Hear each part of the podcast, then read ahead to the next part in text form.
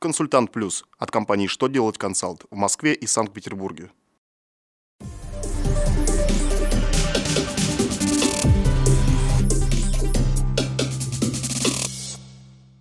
Добрый день, дорогие друзья! Для вас работает служба информации телеканала «Что делать ТВ» в студии Дмитрий Золотарев. В этом выпуске вы узнаете, как быть с НДС при возврате нереализованных товаров белорусскому поставщику, каким образом организации и индивидуальные предприниматели будут информироваться о предстоящих проверках, до какой суммы может возрасти максимальный размер пособия по безработице – Итак, о самом главном и по порядку.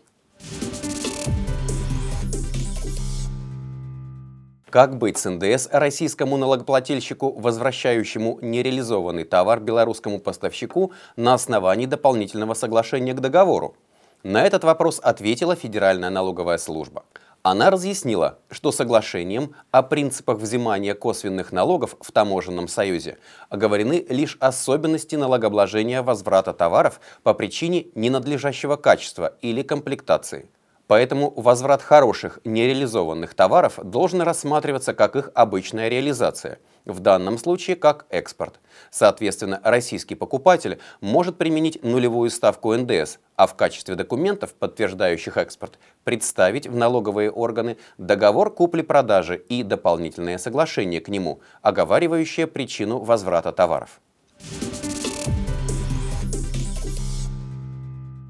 1 июля 2015 года организации и индивидуальные предприниматели будут заранее извещаться обо всех предстоящих проверках, в том числе и внеплановых.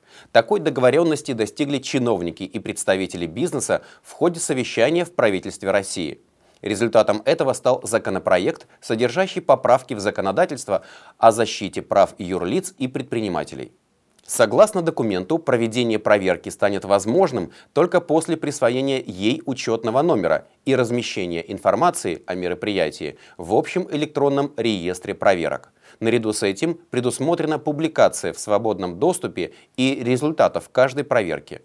Ведение реестра по-прежнему будет осуществляться Генпрокуратурой и контролирующими службами. Минтруд подготовил законопроект, предусматривающий повышение максимального размера пособия по безработице до 8 тысяч рублей. Одновременно с этим ведомство предлагает сократить срок выплаты пособий и число его получателей.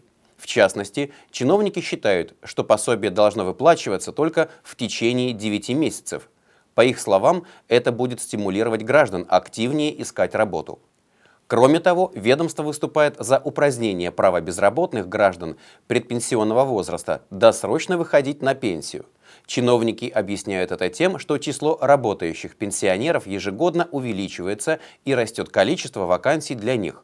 В законопроекте они обещают таким гражданам в приоритетном порядке обеспечить дополнительное профессиональное образование и поиск работы. На этом у меня вся информация. Я благодарю вас за внимание и до новых встреч!